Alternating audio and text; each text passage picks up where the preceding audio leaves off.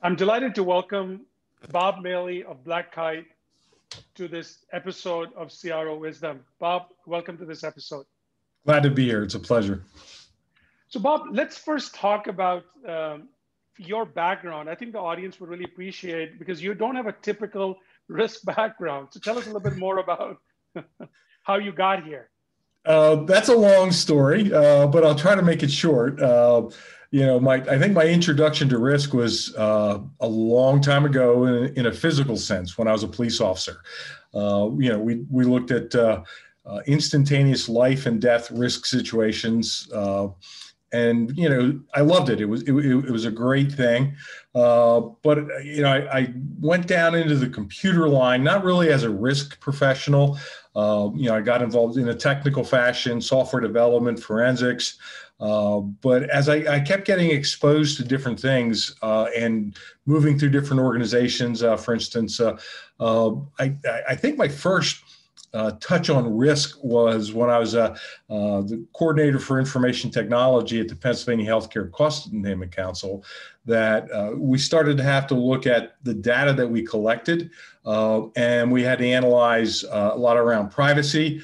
you know, the, the a risk base of because essentially we sold the data as well that we collected um, and evaluating the risk of selling it to certain organizations so that's kind of how i I dovetailed into it, which led to uh, my big exposure to risk management was when I became the CISO at the Commonwealth of Pennsylvania. Uh, you know, I, I was responsible for all the governance, risk, and, and compliance efforts for the uh, entire Commonwealth, all uh, 47 state agencies uh, and, and commissions and boards. So that that's really where I cut my teeth on it. Uh, you know, learned about it. Uh, after that, I kind of formalized it in, a consulting way. I started, uh, it, that's my introduction into the financial world, uh, doing consulting with uh, uh Wells Fargo. Uh, and, you know, I was already a member of ISACA, uh, Certified Information Security Manager. So I moved that into, I got the, when the CRISC certification became available, I, I, I certified there uh, which then you know, brought me into PayPal, into third-party risk. Uh, uh, you know, I built their global third-party risk management program, and that's kind of how I got here. It's a long story, but it took a long time. Right. No, I, so Bob, I remember I met you when you were at PayPal. Talk a little bit about the role you serve today. The role I serve today, uh, I am the uh, chief security officer for Black Kite. Um, and uh, it's a small tech startup. So uh, I have uh, quite uh, a large department. There's three of us. So there's me, myself, and I. Uh, so uh, I am the chief privacy officer, the chief risk officer, the, the chief security officer, um, it, all those things combined. so it's a very different view of, of risk. yeah, I, I know uh, you know, at PayPal, I got involved with uh, the mergers and acquisition programs, and it was some significant things. But uh, um, now it's it's it's still just as fun, uh, but it's in a, in a different scale. Right. So, Bob, talk to us about in this in business environment, kind of the in this risk uh, environment. What are your key priorities? What are you focused on?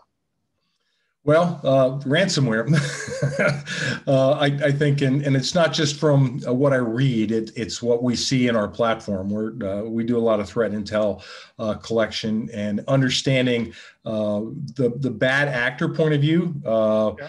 You know, it's it's what we do is is we kind of think like the bad actors, and you know, I, I learned this back in law enforcement. it was a long time ago, and uh, we had bad actors then. Uh, they were looking to to do criminal activity to uh, get money, and nothing's really changed uh, since law enforcement days, other than uh, the tools and the methodologies that they do. Uh, yeah, they always looked at what was the easiest, most, and, and bad actors typically are risk averse, uh, getting arrested. So they looked at you know how they could do the, the the least risky ways of getting the biggest returns, and it's that way today. And I see, uh, you know, that that I, I, think ransomware is one of those things, and I. I, I think there's there's something that's that's changing, and we've seen it with SolarWinds, is that uh, the, going after third parties is not new re- relatively. Yeah. Uh, it, it, really started getting pe- people's attention, uh, you know, with the uh, the Target breach. That uh, it, it, was a, uh, a, an attack of scale that, that, that I call it. It was a uh, the bad actors. I, I don't believe started out looking at the Target co- company as their primary uh, victim. Uh, yeah. They happened to compromise a, a small HVAC company in Pennsylvania, uh, and they found some credentials that they thought, oh, well, what will these credentials get us into? and right. they they saw what they could see and they go oh well can we see more and they they kind of leveraged that until they they realized they could get into the development systems uh, and that's where they they really uh, leverage their attack by installing their malware into their uh, update uh, for the uh, card readers at all their stores all over. Yeah. Uh, so they scaled it. And, uh, you know, SolarWinds, while it's a little different, not really. Uh, they saw a way that they could uh, compromise a third party that had uh, that would give them avenues into thousands of other organizations. So, you know, it's it's those types of things. Those are for me. That's the biggest thing on my yeah. mind today. Yeah. So, Bob, very clearly, if we think about kind of the set or the old risk management practices regarding third parties, they've been so focused on point in time assessments. You know, you and I've had many conversations about this and with John Bree. And COVID kind of made it even more clear how these assessments done a month ago, six months ago, 12 months ago were not so relevant as, as things change and things continue to do that. Talk to us about your views on this. First of all, how can one be more continuous in their risk management, management approach? and what do you see as kind of pros and cons of that what what is it solving what challenges it might be creating well, uh, yeah, point in time. Uh, that's obviously uh, six, seven, eight, nine years ago. That was pretty much how we did third party risk. Uh, we sent out the questionnaires, we collected the artifacts, we looked at their SOC 2, other audit certifications, and you know, the, the big uh, issue with, uh, and I remember with, with, some of the regulators that, uh, well, what's your program for reassessing? And so we had we had our vendors classified. We had the critical vendors, and we reassessed them once a year.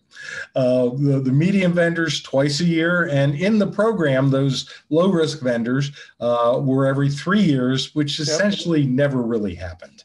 Um, and, unless unless there was a bad incident yeah, if there's an incident, there, there's there's always a change when there's an incident that happens. But um, you know, I, I, look at that and and the move towards continuous monitoring, and you know, obviously uh, the bad actors are are very quick, they're very agile.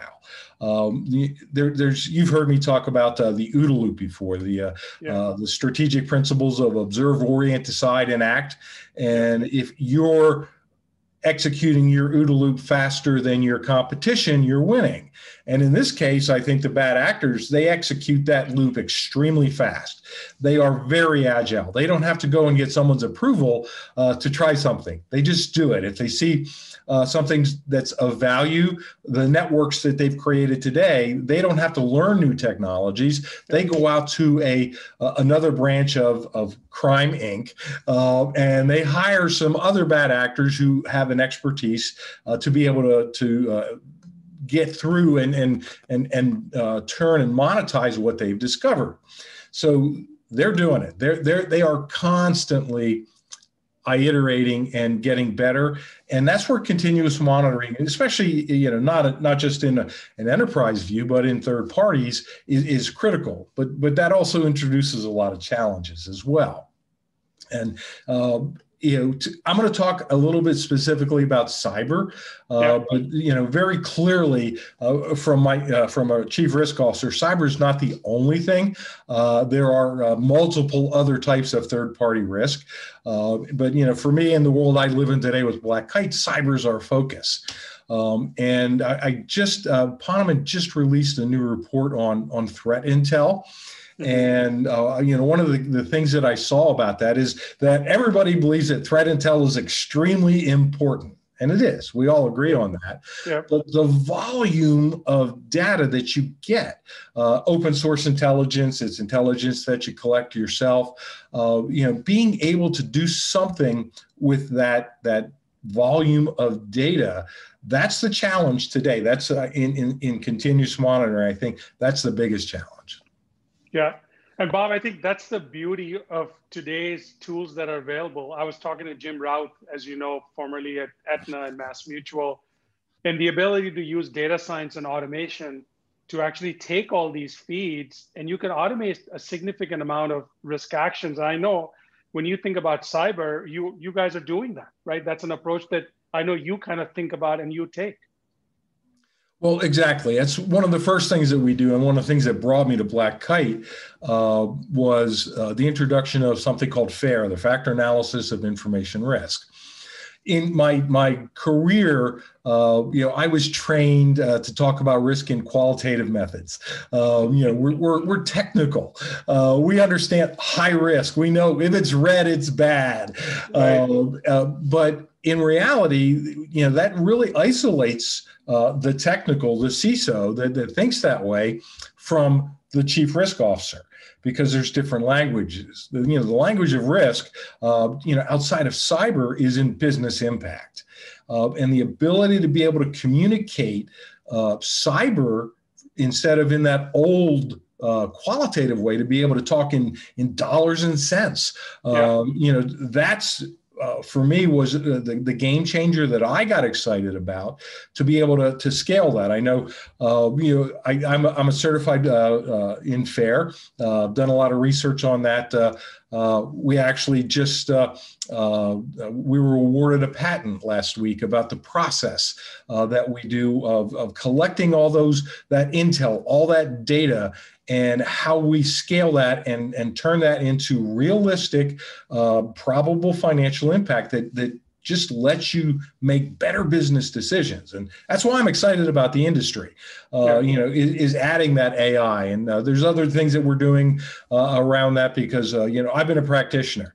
You know I, have uh, I've managed 1,400 assessments a year with 80 on sites, and I know the volume uh, of information you just collect in yeah. an assessment process. You know, I'm going to collect your, um, uh, let's say, I'm going to get your information security policies. I want to get your SOC 2. I want to get your uh, ISO certifications.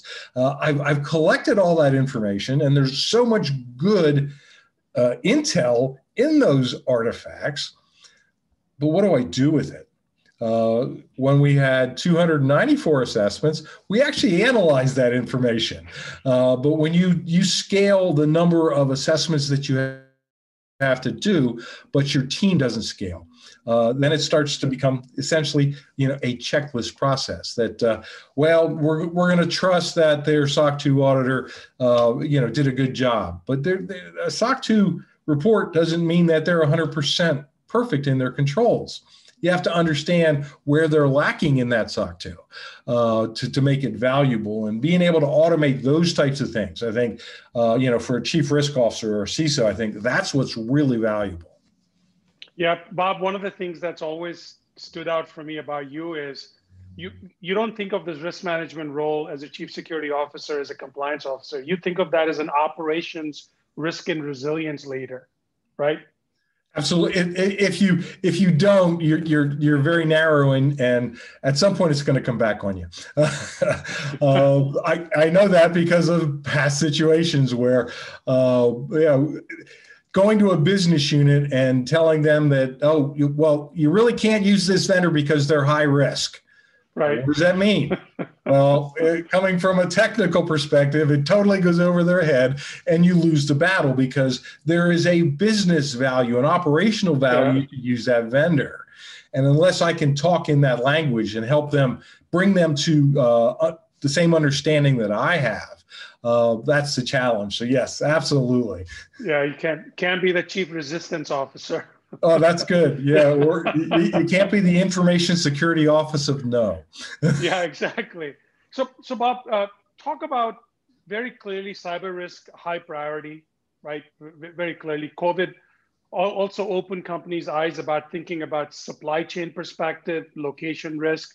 talk about some of the other risk categories that you are seeing that you feel chief risk officers ought to be paying attention to.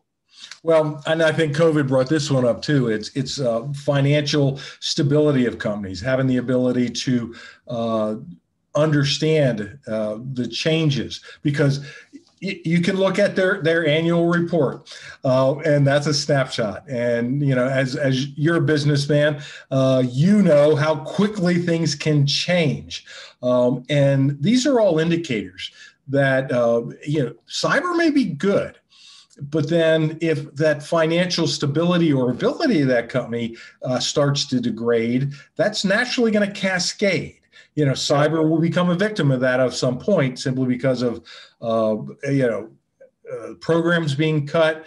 Um, you know, I remember in a, uh, 2008 uh, award-winning program, cyber uh, uh, security program, that I got approached and I was advised that, well, your budget needs to be cut. And I know that you have a really capable, multi layered uh, security approach, but you're going to have to cut one of those layers because we, we don't have the budget.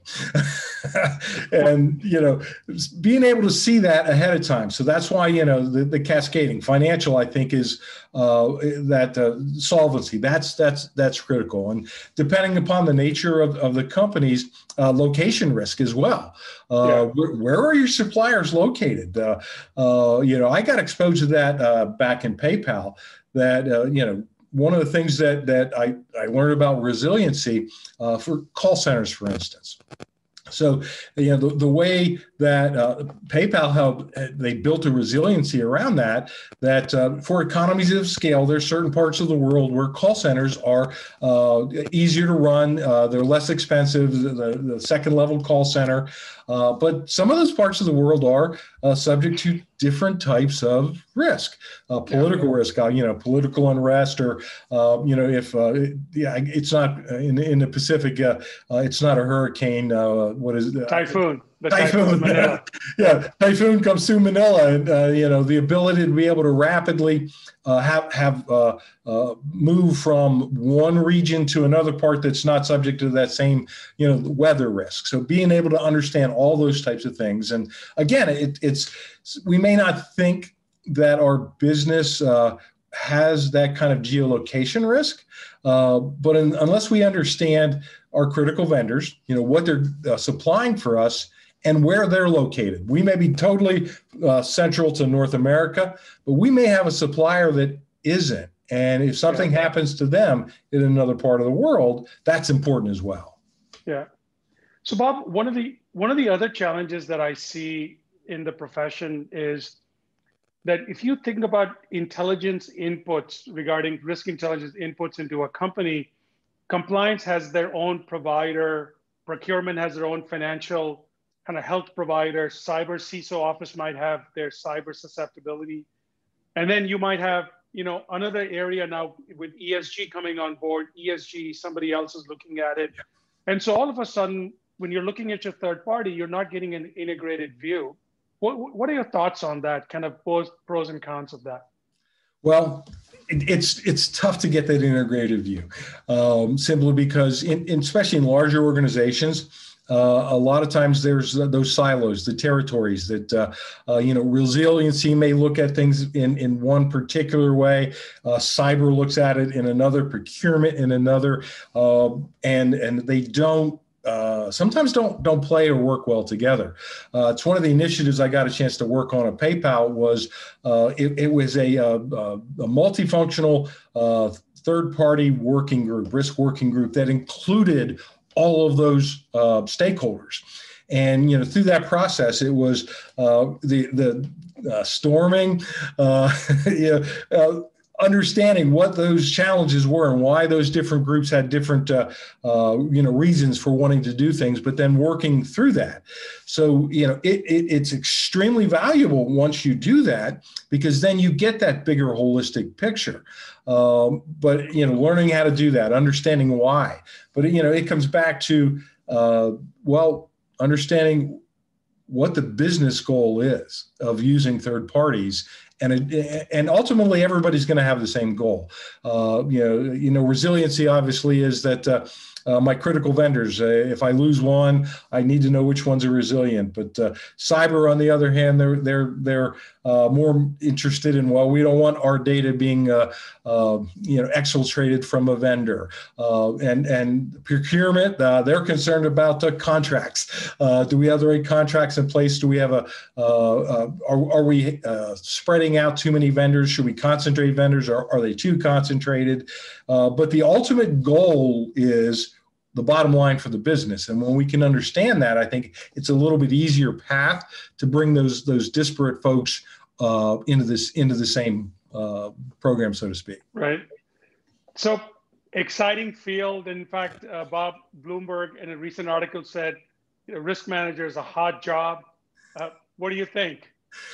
Um, I got to tell you, a risk manager in a in a uh, cyber tech startup. I don't know if it's a hot job or not, but it's exciting. Uh, you know, it's. Uh, I've always been one of those folks that uh, I, I, love building things. I love building programs, and when the program's built, it's time to operationalize and run it. Uh, I love handing that off to someone else. Uh, but you know, we have to look at the, the way the world is today, and uh, you know, we, we've talked about it in the cyber world. Uh, you know, it all started out well. We have to have that hard, crunchy exterior. We can't let them inside. Um, and then we started realizing, well, yeah, they're going to get inside, so we have to have multi layers of defense. And then uh, we started realizing that, well, our ecosystem is bigger than just us. Uh, it's all the third parties, um, you know. So those things change, and and uh, we, if we can look at that in in a risk perspective, in being able to understand uh, what are the real risks, uh, what are the real impacts to our business, and that's why I think it, it makes that uh, the CRO such a valuable role is if we can if we can speak in those languages that the business understands, that the board understands. Uh, you know, not only are we helping our career, but we're helping the business that we work for, and it's the combination of all those things that uh, uh, just I yeah I think it's exciting. I'm I'm loving yeah. it. Hot hot job and maybe also a hot seat well, it's always a hot seat. Uh, you know, I've been a CISO. I know a CISO. That's that's a hot seat. Uh, and, I imagine the chief risk officer will be too, simply because uh, sometimes people like to to speak in absolutes that uh, they, they want us to be uh, uh, prognosticators, that we can actually predict uh, what's going to happen. Well, we can't predict, but we can, as, as, as, a chief risk officer, we can understand what the, the likelihood, what the probabilities of risk are, uh, and help our business folks make better business decisions. And if we take that approach, I think maybe if we're doing it right, maybe the seat's not quite so hot. Right. Um, you know, uh, if we claim that we can we can predict risk, it might get hot. Right. so, Bob, very clearly, you have a growth mindset, excited to continue to learn. So, what resources do you rely on to make yourself a better risk leader? Well, one of the biggest resources shared assessments, um, and it's it's not just the tools; uh, it's the learning they have. But what I find really valuable uh, is the the intellectual sharing that happens in the working groups, uh, in the meetings. That uh, you know, I, I I know that our views can become rather narrow when we're only focused on our own little world. Um, and you know, at PayPal, I had uh, the luxury of seeing a global view. Uh, you know, I, I, worked with business units from all the different countries. And Australia, they look at things very differently in Australia uh, than, than we do here, and in Asia Pacific and in Germany. And, you know, I had the, those things then, but uh, now with shared assessments, that's uh, uh, one of those biggest things that, that I look at. You know, obviously, uh, you know, I, I, there's a lot of leaders that I follow uh, that uh, thought leaders. Uh, um, you know, Phil Venables. I love reading what he has to say about what's going on in the world and and others, and it's just uh, trying to keep up that way, um, it's it's tough because you have your day to day, but you have to make sure that you are constantly exposing yourself to other frames uh, of reference, other uh, uh, thought processes, and other views.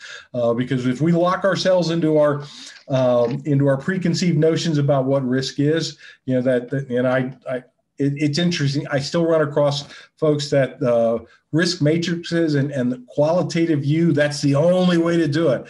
Um, and uh, I've been there. Um, so I understand why, but locking yourself into that, not looking further at better ways uh, to communicate to the business, uh, it, it's extremely important to keep that, keep your mind open. Right. No, Bob, I think I totally agree. You know, even for myself, for the last decade, shared assessment has been a great resource for me. And serving on the board for those years, meeting people like you that bring all those views together and share so openly in these working groups has been, I think, has been a gift for leaders like me. So, Bob, a final question for you. And thank you so much for making time for us. A final question for you. What advice would you give to future risk leaders as, as somebody who's interested in risk, wants to build a career, how should you think about their career, and especially as they want to keep moving up? Well, it's it's embrace change. Um, I, I, I, really think that's probably the, the number one thing is that uh, if you if you get into a static process, uh, that you're really not going to advance because you know I, I talk about it. I, I, look at the, the career advancement the same way as the uh, the OODA loop: observe, orient, decide, and act. Uh, and things change so quickly in the risk industry, uh, how we look at risk, what different risks are, uh, you know, uh, 13 months ago. Uh, our, our view of third party risk was very different than it is today, but having the willingness uh, to embrace change, I think, you know, that's probably the, the, the, biggest thing for somebody that wants to be a CRO. they, they should, if, if they're if they're dead set against change, and in my view, may not be the best uh, uh, career to get into. Well, Bob Maley, Chief Security and Risk Officer of Black Kite, thank you so much for making time for us. Uh, really appreciated talking to you. My pleasure.